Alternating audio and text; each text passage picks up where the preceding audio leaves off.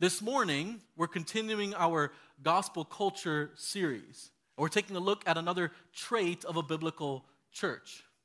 For the last two months, we've been focusing our attention on what it means to be a biblical church, a, a, church that is both faithful and fruitful.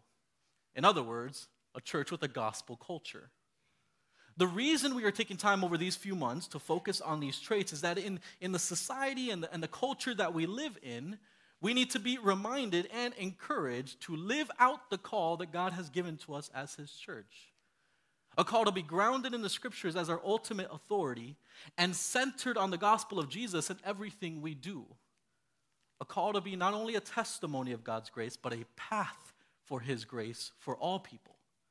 This is why we've looked at all the traits that we've looked at, like, like worship or the pursuit of the common good or prayer. All of these, all of the traits that we're talking about in this series are, are not just uh, uh good things we should do or, or remember as a church, but essential characteristics of a church that wants to be faithful to the God who made us in the first place and to produce the good fruit that He's called us to produce.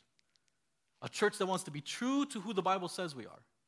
And so this morning, we're examining the Bible to look at another defining characteristic of a biblical church the discipline of generosity. Now, Ecclesiastes 5:10 confronts us with the reality of our own hearts when it tells us this: whoever loves money never has enough. The, the same can be said of many things, uh, of all the things that we possess, because our stuff can just as easily possess us.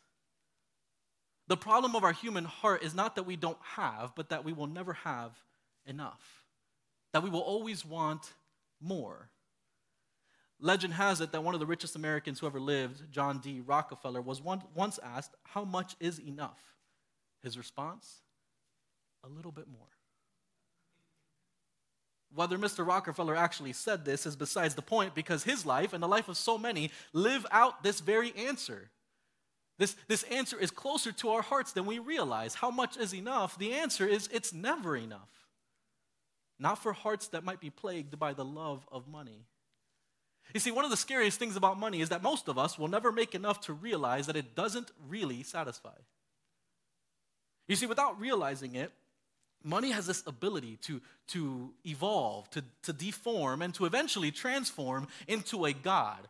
A God that will ruthlessly try to master our hearts. And for some of us, a God that might already have a stranglehold in our lives. Whether gripping our hearts by greed, trying to make more as fast as we can, or even by anxiety, always worried if we will ever have enough. This God is subtle what Jerry Bridges might call a, a respectable sin. You see, because most of us don't see it as a problem, most of us just see it as a normal way of life. But Jesus knows what's in our hearts, and He knows exactly what He needs to save us from, which is why God's people have always, from the very beginning, been defined by generosity. Because generosity is the only way to loosen the grip that money might have on our hearts. The only way to, devo- to demote money from the God that we serve to an instrument we use to serve the one true God is through generosity. But this isn't a sermon just about money. You see, I'm starting here because money tends to be the clearest way to point out this particular problem and to see generosity as the solution that God gives us. But money is only one of the areas where God's people are called to be generous because money is only one of the ways that our sinful hearts demonstrate our greed. The discipline of generosity does not start and end with how we handle our money. The discipline of generosity is not just a charitable, charitable contribution statement at the end of the year. It is so much more than that because generosity amongst the people of God is a way of life, a, a countercultural way of life that God invites us into, not just to save us from our hearts that are choking on our idols, but to testify to a kingdom where there is always more than enough and everyone is always taken care of. Let me show you what I mean by taking you to our text this morning. We're going to be in Acts 4 32 through Acts 5, verse 2. If you want to open there in your Bibles, if you have your Bibles, I'll ask you to turn there. If you don't have one, there's a bunch in the cart in the back. And if you really want to, you can follow on the screens behind me. And if you're able, I'll ask you to stand as we read God's word from Acts 4 and 5. If you want to stand with us. Familia, listen to God's word for us this morning, starting at verse 32. All the believers were one in heart and mind. No one claimed that any of their possessions was their own, but they shared everything they had. With great power, the apostles continued to testify to the resurrection of the Lord Jesus. And, and God's grace was so powerfully at work in them all that there were no needy persons among them. For, from time to time, those who owned land or houses sold them, brought the money from the sales, and put it at the apostles' feet, and it was distributed to anyone who had need. Now, Joseph, a Levite from Cyprus, whom the apostles called Barnabas, which means son of encouragement, sold a field he owned and brought the money and put it at the apostles' feet. Now, a man named Ananias, together with his wife Sapphira, also sold a piece of property. With his wife's full knowledge, he kept back part of the money for himself, but brought the rest and put it at the apostles' feet. This is God's word. You may be seated. Before we go any further, I want to give you my sermon in one sentence. Now, I'm, I'm, I'm a little worried doing this because I'm worried to be like, okay, I got what I needed, and I'm not going to listen to anything else. So that's not what this means. I want you to use this sentence to track with me throughout the rest of the sermon. All right? So here's what I'm arguing for from our text this morning Generosity in the life of the church is the overflow of hearts that have been changed by the gospel. Not just financial generosity, but, but an all of life generosity, a, a, a, generosity that gets into every corner of our lives and affects every relationship because we have been brought back into relationship with our Creator, our King, our Savior, Jesus Christ. Generosity marks the church because generosity is at the core of the gospel that makes the church. And in order to see that this morning, I want to draw out four aspects of generosity from this text. I want us to see the beauty of generosity the dark side of generosity, the gospel of generosity, and the discipline of generosity.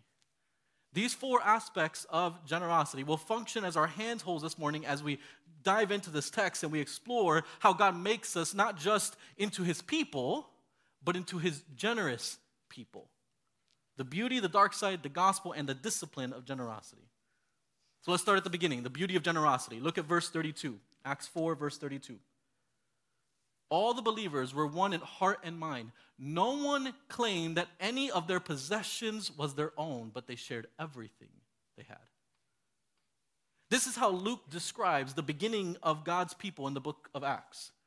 Not just here, but even in Acts 2, a, a, few chapters before this. You see, as the author of Acts, Luke is, is documenting God's movements in, in, in, in saving people and making a people for himself. And one of the things that, that Luke emphasizes by the power of the Holy Spirit in, in these initial descriptions of God's work in Acts 2 and 4 is that God's people are generous. In Acts 2, Luke explains it like this, which sounds pretty similar to our passage here. 244 says it like this All the believers were together and had everything in common. They sold property and possessions to give to anyone who had need.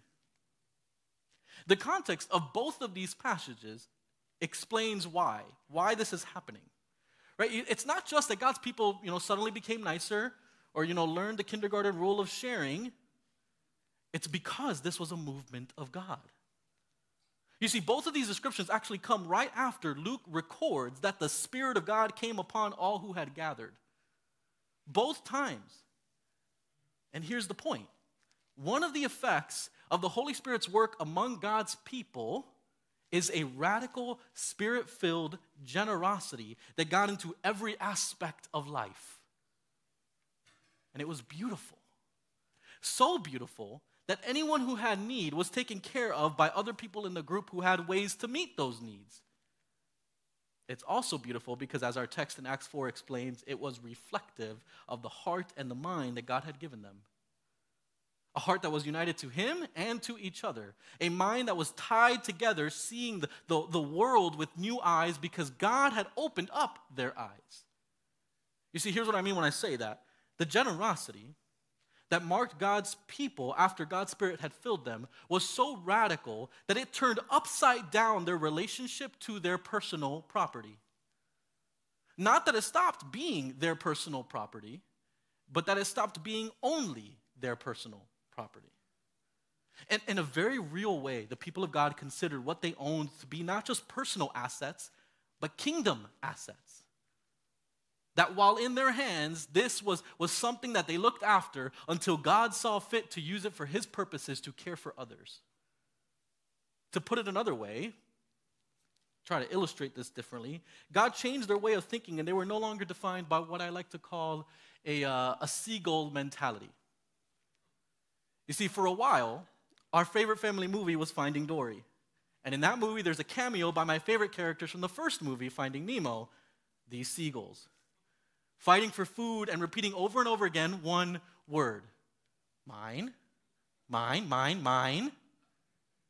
You see, unlike these seagulls, the people of God did not believe that there wasn't enough, that they had to protect what was theirs.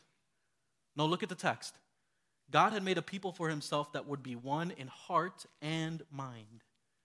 People that would see every single one of their possessions as an opportunity to love and to serve others.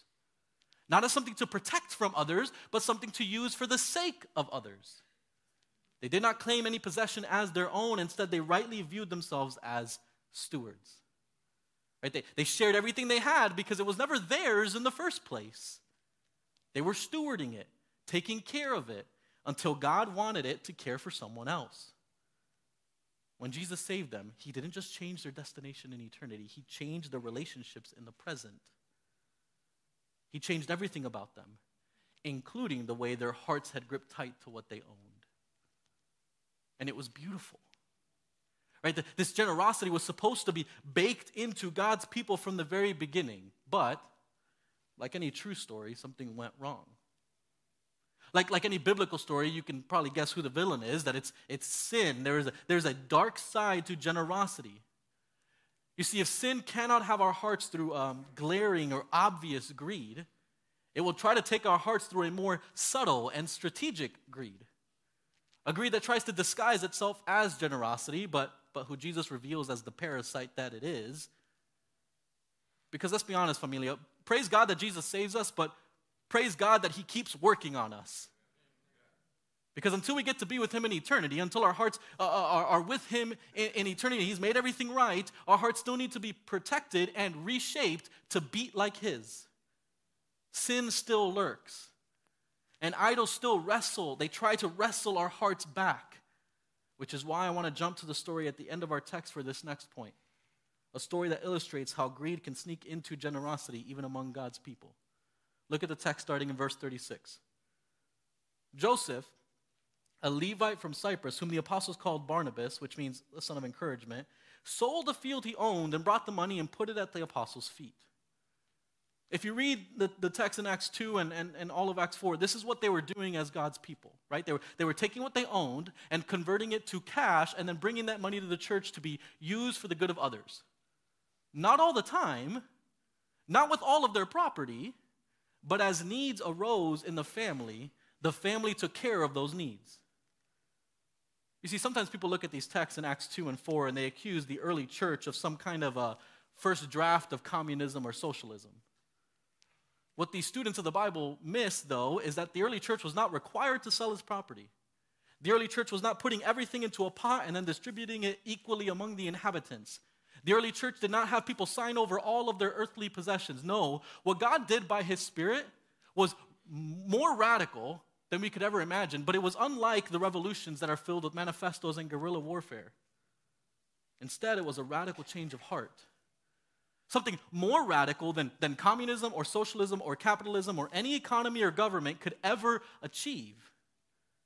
Because you see, the early church was with new hearts and as new creations in Christ, shifting from a mindset of ownership to a lifestyle of stewardship, which does not reject owning property or making money, but does reject the master slave relationship that, that money and resources tries to cultivate into our hearts. In other words, like Barnabas, the people of God volunteered their resources for the sake of their brothers and sisters in Christ. And the rest of Acts will show that it wasn't even just their family in Christ, it was even their neighbors as well. The people of God made this connection between what God gave them and what God was inviting them into. Right? God gave them money and land and resources, and He was inviting them into His restoring work together. And everybody was watching this family of God live in a radically different way. And they were wondering, how, did what they, how was what they have so different? But someone else was watching too. Someone else was waiting for his opportunity to disrupt this new family, the enemy of God's people, Satan, and he chose to do it by swaying the heart of a husband and a wife. Verse 1 of chapter 5 a man named Ananias, together with his wife Sapphira, also sold a piece of property. With his wife's full knowledge, he kept back part of the money for himself, but brought the rest and put it at the apostles' feet. The contrast in this story, and I think it's Luke's intention, it almost gives you whiplash. Right? Barnabas sells the field and brings the money to the church to, to care for others. And then we get another story that sounds pretty similar, at least it starts off that way. Ananias and Sapphira, they see this, they turn around, they sell their property, but something different happens in the middle there. Right? Instead of being another example of God's grace and bringing the money to the church to use to care for others, the couple conspires together to keep some of the money. And after that conspiracy, brings it to the church to care for others. So, what's the big deal, you might ask? Well, Luke wants to draw our attention to that, that, that funny middle part, the, the part that stands out. You see, something went wrong in the transaction, and it wasn't just something that was reflected on the spreadsheet, it was something that went wrong at the level of the heart. The story goes on, and Peter confronts Ananias, and Peter's accusations actually pull back the curtain on what's really going on. Peter said, Ananias, why has Satan filled your heart to lie to the Holy Spirit and to keep back for yourself part of the proceeds of the land? While it remained unsold, did it not remain your own? And, and even after it was sold, was it not at your disposal? Why is it that you have contrived this deed in your heart? You have not lied to man, but to God. You see, the problem was not that they didn't give all of their money. The problem is that they pretended to give all of their money and they lied. Not just to the church, but to God Himself they wanted the same kind of recognition for generosity that Barnabas got without having to experience the same sacrifice of generosity. At least not to the same extent. Right? Peter explains the land and the money they got from the sale was theirs to use. They didn't have to lie about it. But by the influence of Satan and entangled in the greed and pride of their hearts, this couple lied Greed quietly made its way into their generosity and infected their hearts to the point where they distorted a good thing into a sin thing. And God judged them for it. Both he and his wife were judged for what they had done. And this story has a number of implications for our lives, and I won't get to all of them, but, but this morning I do want to point out one of them. And it's that dark side of generosity. Because you see, generosity is beautiful, especially among God's people. But even among God's people, sin tries to take generosity and twist it into, into grandstanding, to twist it into trying to gain recognition and status. There's a dark side to generosity, not because generosity is bad, but because the tentacles of greed try to creep back into our hearts, even when we try to be generous. That's really what's going on with Ananias and Sapphira here. They want the status that money or material things can give them, whether it's inside or outside the church, but they don't want the sacrifice that generosity calls them to. In an even scarier way, I don't think they, they even realize that, that, that greed like this always asks for something in return. Sure, you can have this or that toy. Or, or, sure, I'll make sure that you won't have to worry about your finances. I'll take care of you. But I need you to know this is a two way street. And the only thing I want in return is your heart. Give me your love and your affections, and I will fulfill every one of your cravings. But like a mirage in the desert, money and toys will never satisfy our thirsty hearts. And God sees the, the mirage for what it is, which is why he warns us in 1 Timothy 6 6 through 10 like this. He says, Godliness with contentment is great gain. We brought nothing into the world and we can take nothing out of it. But if we have food and clothing, we will be content with that. Those who want to get rich fall into temptation and a trap, and into many foolish and harmful desires that plunge people into ruin and destruction. For the love of money, not money, for the love of money is a root of all kinds of evil. Some people, eager for money, have wandered from the faith and pierced themselves with many griefs. See, God explains the problem is not money here, the problem is the love of money. Right? Just like Ecclesiastes 5 told us, it is, it is those who, who want to get rich that stumble into a trap set by sin. Or as uh, one hip hop prophet said, more money, more problems. The text warns us. when it says that the desire for riches will lead us into many foolish and harmful desires that, that plunge people into ruin and destruction. It is the love of, the, the insatiable desire for, the never ending pursuit of money that leads people away from the faith and into griefs that pierce the heart that Jesus died to resurrect. It's not just money, it's the, the love of money, the, the greed that animates our thirst for more. More money, more toys, more things, more stuff for me, myself, and I, more for me and mine, and, and less for you and yours. The heart behind all of this is a heart that desperately needs the gospel. Because the gospel, the good news of Jesus, is a bright, shining billboard that testifies to a king and a kingdom that always has more than enough and where no one is lacking. Not because we are all millionaires, but because we are all satisfied in Him and everything we need is given to us in Christ and we take care of each other like family because of what the gospel has done. There's a dark side to generosity, but that's because there's a dark side to us, to our hearts. And yet, Jesus is the light of the world. And his gospel light not only shines on the dark places of our hearts, but changes them with the beauty of his generosity because his gospel is a gospel of generosity. Look back at our text in Acts 4, starting at verse 33. Right, with great power, the apostles continued to testify to the resurrection of the Lord Jesus. And God's grace was so powerfully at work in them all, notice this connection, that there was no needy persons among them. Did you see? Did you catch that? The, the text makes a direct connection between the gospel and the generosity of God's people here. Do you see that? The resurrection of Jesus is preached, and God's grace is at work, and it is so powerful that it takes care of every need that's among them. Not just in an I only need Jesus kind of way, but in an actual physical, you're not going hungry kind of way. There were no needy persons among them. Why? How does the gospel that says Jesus died for me translate into a community filled with the beauty of generosity? Well, let me take you to another passage that shows us that connection even more clearly 2 Corinthians 8 9. Before I read that passage, though, I want to give you the context. You see, this verse that I'm about to read to you is right in the middle of Paul asking the Corinthian church to give to the church in Jerusalem that was suffering. There was a, a, famine, there was a lot of things going on, and, and he's, he's making an ask at all the churches that he's, he's helped start. And as he asks, one of the things he does is he reminds them of the gospel.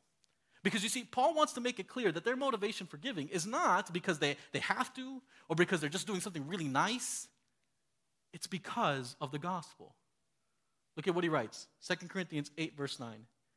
For you know the grace of our Lord Jesus Christ, that though he was rich, yet for your sake he became poor, so that, that's the connection word, so that you through his poverty might become rich. Christians are people who know the grace of the one who became poor that we might become rich. It is the grace that He has given us, the, the grace that, that, that has saved us, the grace that gave us new life, that is the same grace that animates and gives life to generous hearts. It is, it is because He was generous with us in His gospel that we are to be generous with others.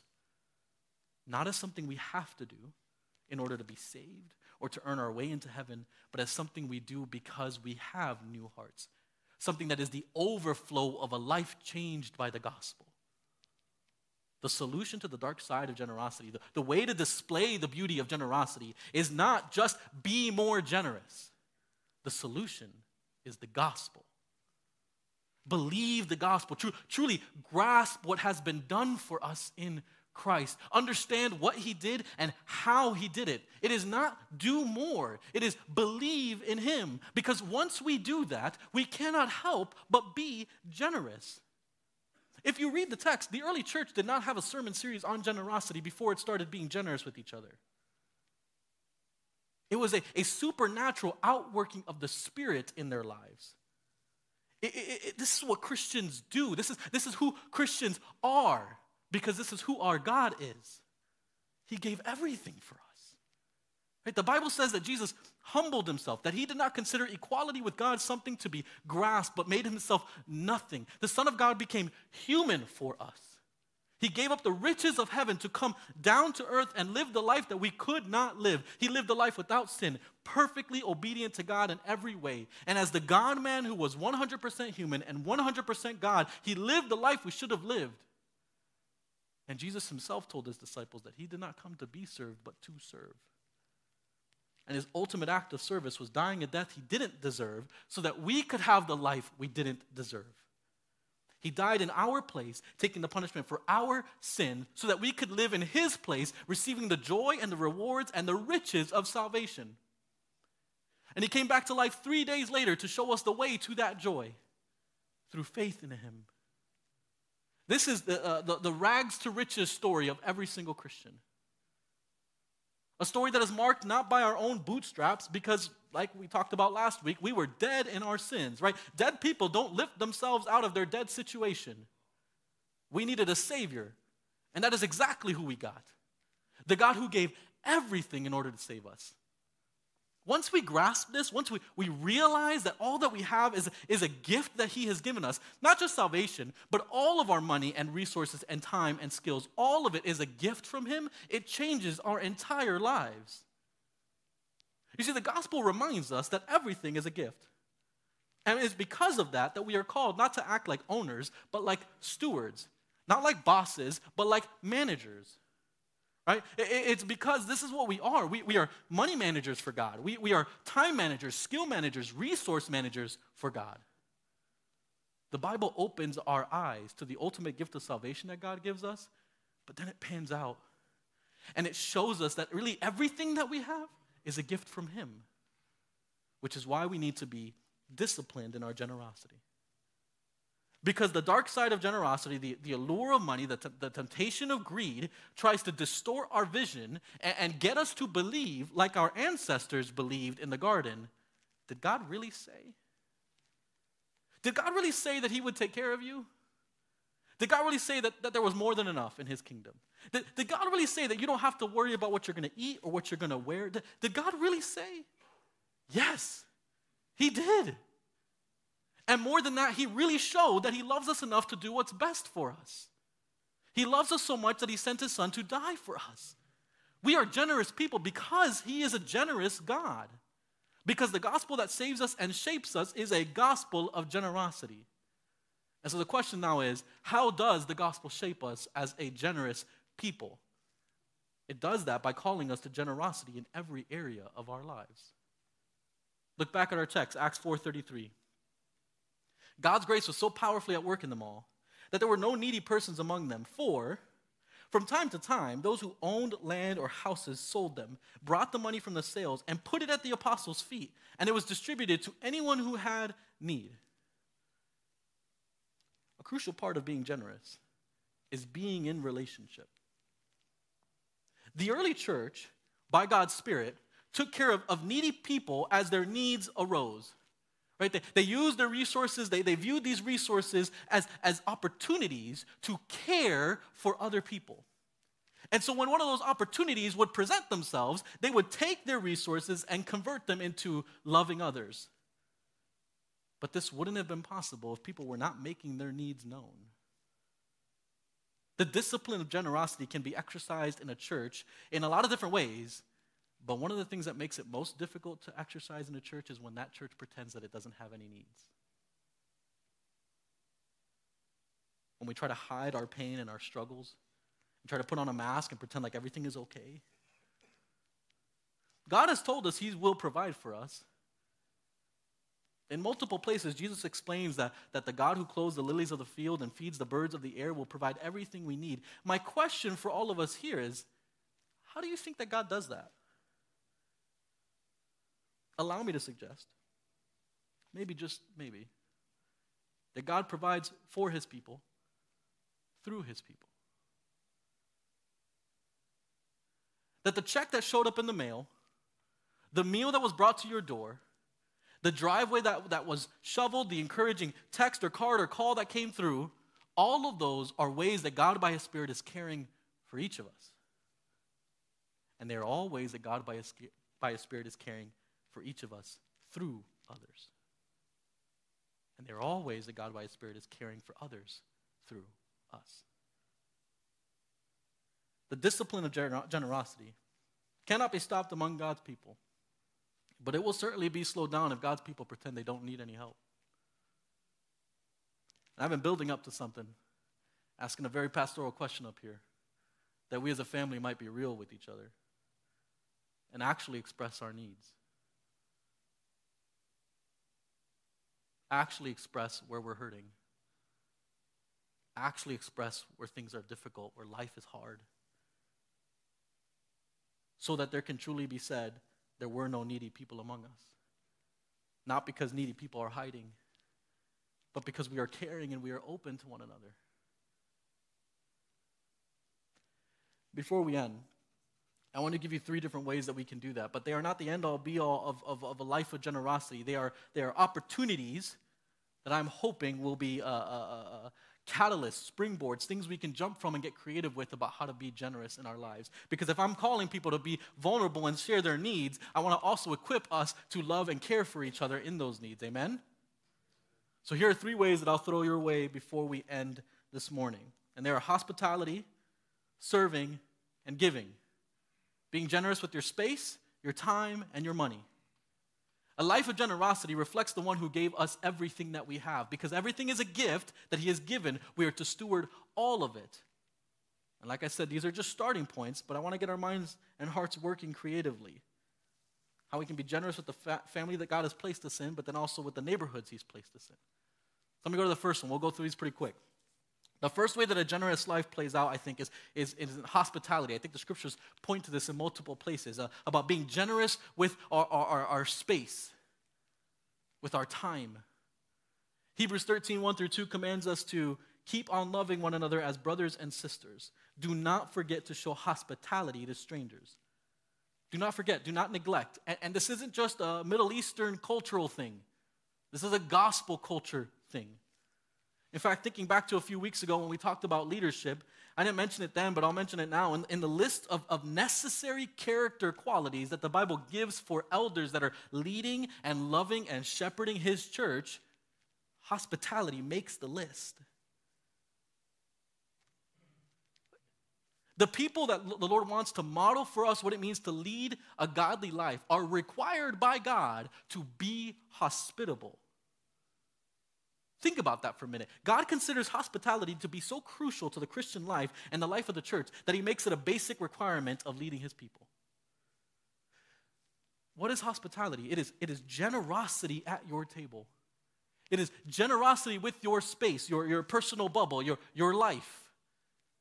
It is a tangible way to express a generous heart because it's a deeply personal thing to have someone in your house and at your table. Right? Seeing your kids throw food on the ground, seeing your messy kitchen, and, and if you have roommates, your roommates arguing and fighting, using your bathroom, eating your food, sitting on your couch. Hospitality is a picture of the gospel because it is what Jesus died for. Let me explain what I mean when I say that. John 1 says that Jesus came to his own, and yet his own did not receive him. They did not show him hospitality because sin had darkened their hearts against him. And, and yet he lived among us. He lived and then he died without a home in order to make a home for us, to make us into family. It's why in just a few moments we're going to step into a time of communion together because communion is a reminder of the hospitality of Christ who welcomes us to his table. We follow in his footsteps when we do the same with people, welcoming them into our homes. Rosaria Butterfield writes in her book, The Gospel Comes with the House Key. She says this Christians are not fearful hoarders, we are fearless givers. We give fearlessly because he gave fearlessly. We do not let the fear of, of not having enough or, or, or what broken people might do in our house keep us from expressing the generosity of God in the gospel through hospitality. And, and, and just to be clear, when I say hospitality, I am not talking about the HGTV hospitality either, right? That like wide open floor plan where you get to entertain. I'm talking about whatever the Lord has given us, whether it's a big house or a tiny apartment or, or even a dorm room.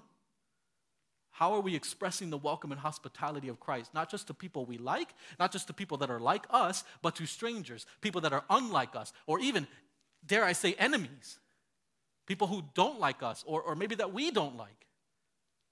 That's what Jesus did in the gospel, if you remember, when we were enemies of God.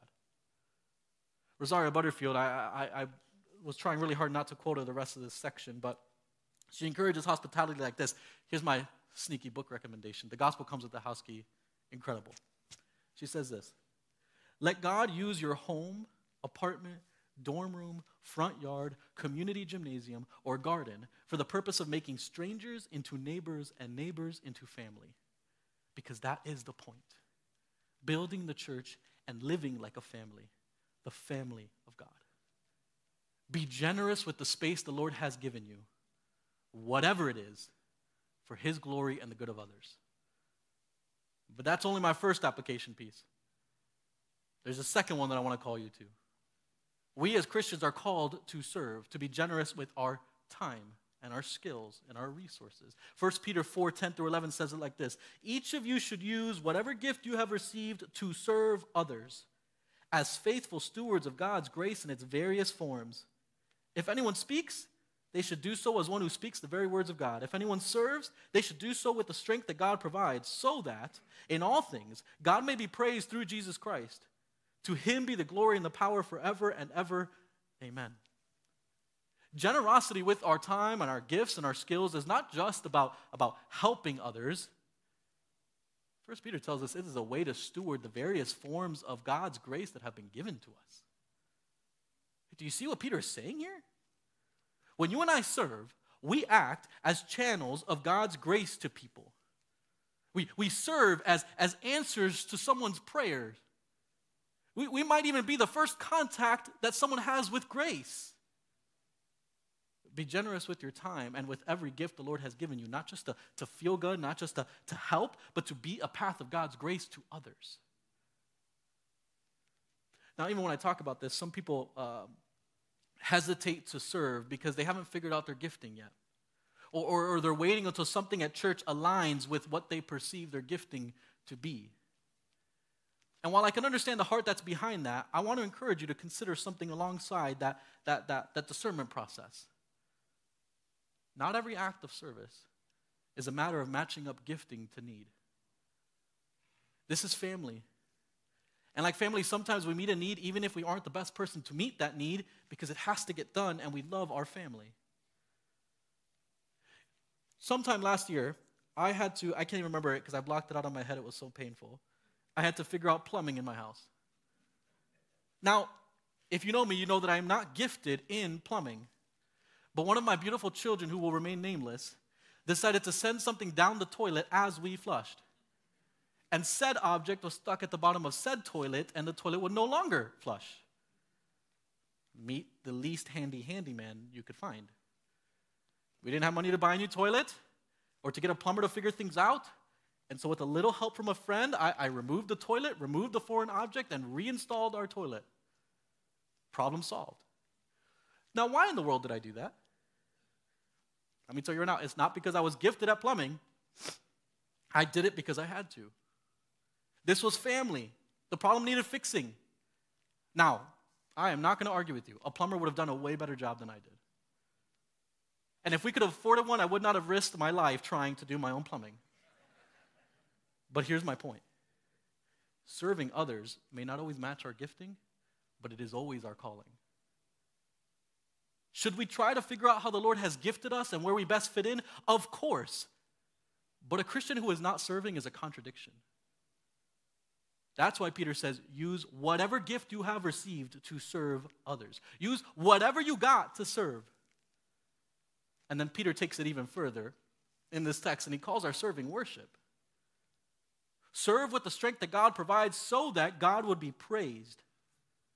Our serving, our generosity with our time, is an act of stewardship, an act of grace, and an act of worship.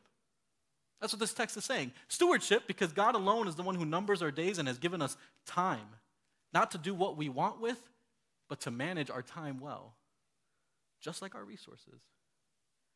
Grace, because we are not just stewarding time and skills, we are also actually stewarding grace that God has given us in order to give to others. And worship, because all of it is meant to bring praise to the King of Kings, the King who came as a servant. That's who we serve. There's one pastor who describes this like this He says, We are a kingdom of servants ruled by a servant king. This is our identity. We don't, we don't just serve because it's a good idea or because we like to serve. We serve because that is who we are.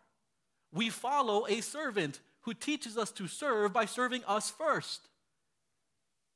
Generosity with our time looks a lot of different ways. So I'm not trying to say that this is the only way of doing it. But generosity with time means serving here in your church family on a Sunday morning, teaching the kids about Jesus, being back in the booth, making sure that, that sound and lights work, Uh, as an usher, as a, as a greeter, helping someone feel the welcome of Christ, setting up and tearing down what our family needs, even though it doesn't feel glamorous. It means noticing when a sibling is in need and taking time to shovel a driveway or put up a fence or, or order groceries. It, it means serving your neighbor or mowing their lawn when they can't. It, it means helping them watch their kids when they have to get to an appointment. Because in all of these ways and so much more that I didn't even have a chance to, to list out, we communicate the grace of God through our actions. Generous with our space and hospitality, and generous with our time and serving. And now here's my third one generous with our money. Let me end where the conversation on generosity usually starts and there are two passages I want to bring us to here at the end. The first is 1 John 3 16 through 17. This is what the text says. This is how we know what love is.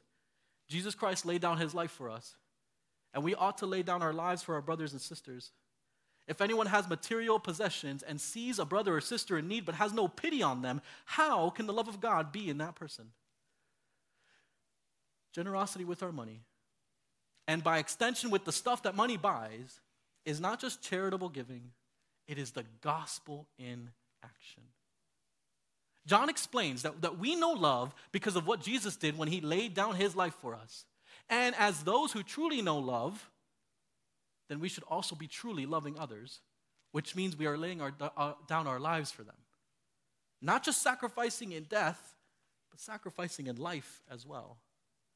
For those who are in need, not to earn God's love, but because we already have God's love. Because we know His love. And if we are not moved by the needs of others like God was moved by our desperate need of Him, then we have not fully understood or believed the gospel. That's how direct John is being in this text. Now, the reason I'm doing two texts in this section is because I need to balance some of that directness. And the scriptures give us all of, all of the truth of the Lord and so I'm going to give this next passage to balance out that direct question 2 Corinthians 9, because this isn't just about doing better, right?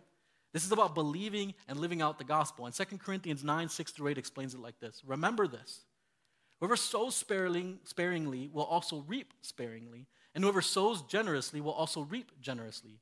Each of you should give what you have decided in your heart to give, not reluctantly or under compulsion, for God loves a cheerful giver. And God is able to bless you abundantly so that in all things at all times, having all that you need, you will abound in every good work. Now, I am not ignorant of this text. Some have used this to preach a prosperity gospel. Sow a seed and then you'll get back more than you ever dreamed, or, or something more demonic than that. I don't have time to dive in too deep into all of that, but I want to show you something in this text that, that I think applies directly to generosity, and it might not be what you think it is. You see, the text tells us to give what you have decided not reluctantly or under compulsion, because God loves a cheerful giver. Why does God say it like that? Because God is not worried about not having enough money or resources or people serving. God is not trying to just fill open spots on his roster or add more zeros to the bank account.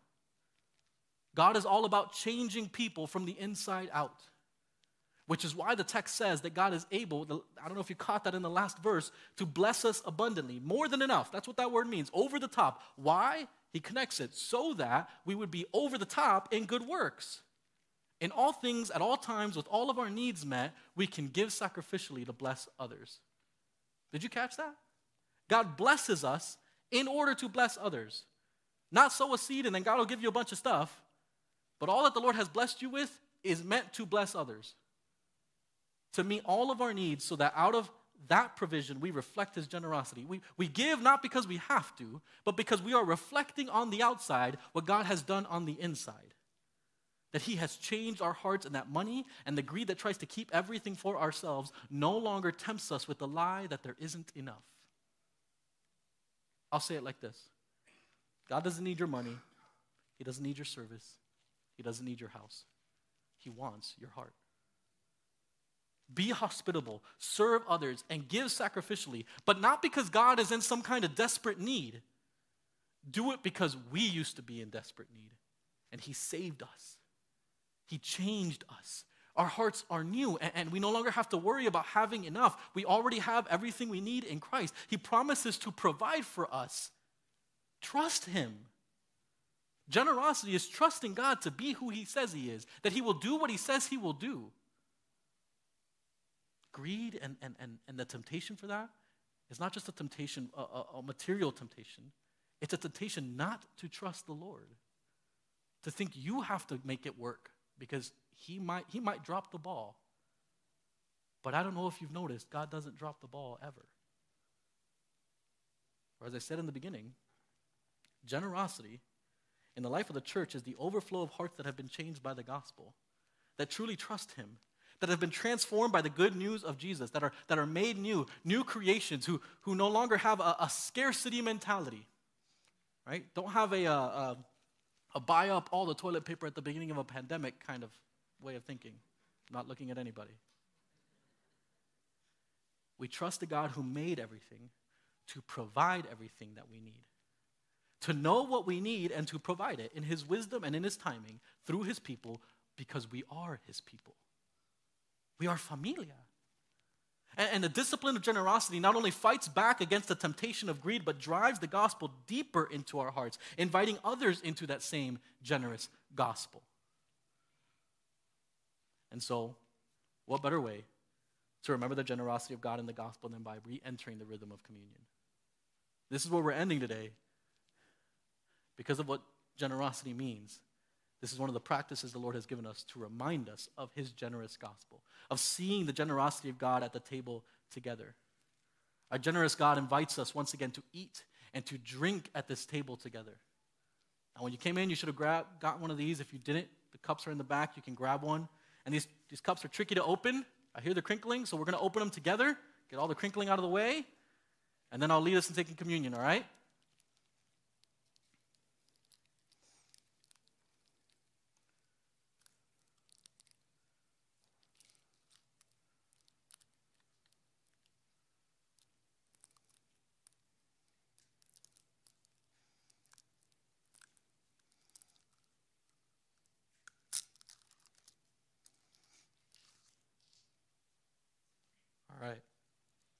Ready?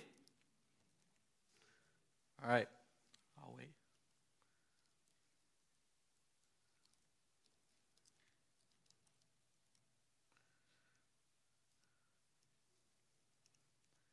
As we prepare to take communion together, I want to invite us back to the table that Christ has set for us. By faith, I want to invite us to sit and to know that we are part of the familia that Jesus has made, that Jesus has bought by his blood I got to say, it is a treat for me to be able to do this two weeks in a row. Because the reality is, the frequency of practicing communion together does not remove the bittersweet taste of these elements that they leave in our mouths. Right? Sweet because our sins have been forgiven and we are invited into this family, but, but bitter because of what Jesus had to do to make that possible. And because we are still waiting until he returns and makes everything right again. And so as we wait, we eat, and we drink with with sanctified disappointment, waiting for the day when we will eat and drink with the king at his royal table. And so, with that longing in mind, then I want to remind us that, that this is a table for sinners. Sinners who have been saved by the blood of Jesus, who have been forgiven because of what Jesus did on the cross, right? This is a meal for all who have confessed their sins before Christ and have received his forgiveness. And so, if you have not yet done that, I want to invite you to do that today. If you have not yet believed, I want to plead with you to not ignore the gift that Jesus holds out to you now. The free gift of His grace that can be received only by faith. You don't have to do anything. It is only by believing that Jesus is who He says He is and did what He said He would do and that His death counts for you that your sins can be forgiven in Christ. Believe and confess that Jesus Christ is your Lord and your Savior and then I want to invite you to take and eat with us, to raise the cup and drink with us. because this is a meal for sinners saved by grace. Paul reminds us in 1 Corinthians 11, 27 through 29 whoever eats the bread or drinks the cup of the Lord in an unworthy manner will be guilty of sinning against the body and blood of the Lord. Everyone ought to examine themselves before they eat of the bread and drink from the cup. For those who eat and drink without discerning the body of Christ, they eat and they drink judgment on themselves. So this morning, I want to make space for us to examine ourselves before we eat and drink. So, silently in your seats, I want to invite you to confess your sins to Jesus and to receive the forgiveness that He freely gives you, that He freely gives us, that He purchased on the cross for us. Confess, repent, and trust His forgiveness. Let's take a moment now in silence.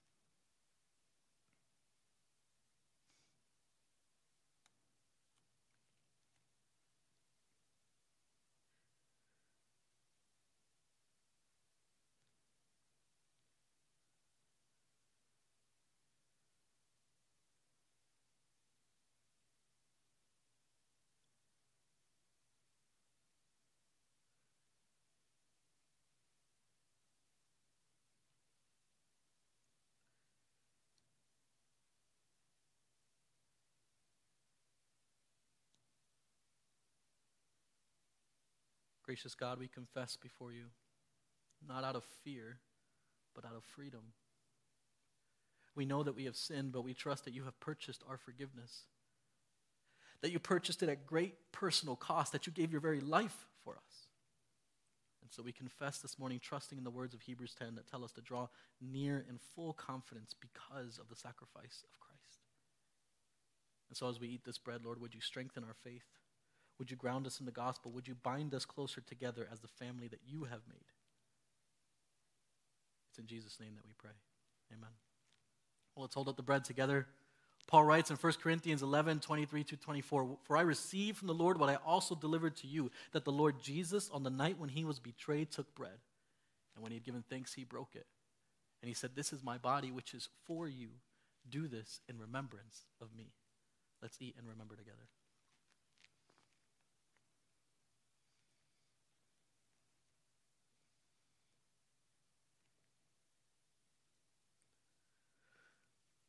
Jesus, that same passage in Hebrews 10 tells us that what gives us confidence to enter the holy place is your blood. Your blood spilled for us, your blood that washes us whiter than snow. This morning, as we drink this cup, may the sweetness of this juice remind us of the sweetness of your forgiveness. And would you shape us with the incredible generosity you have shown us in the gospel? Pray all these things in your name. Amen. Let's raise the cup together. The scriptures continue in 11, verse 25. In the same way, also, he took the cup after supper, saying, This cup is the new covenant in my blood. Do this as often as you drink it in remembrance of me. Let's drink and remember together.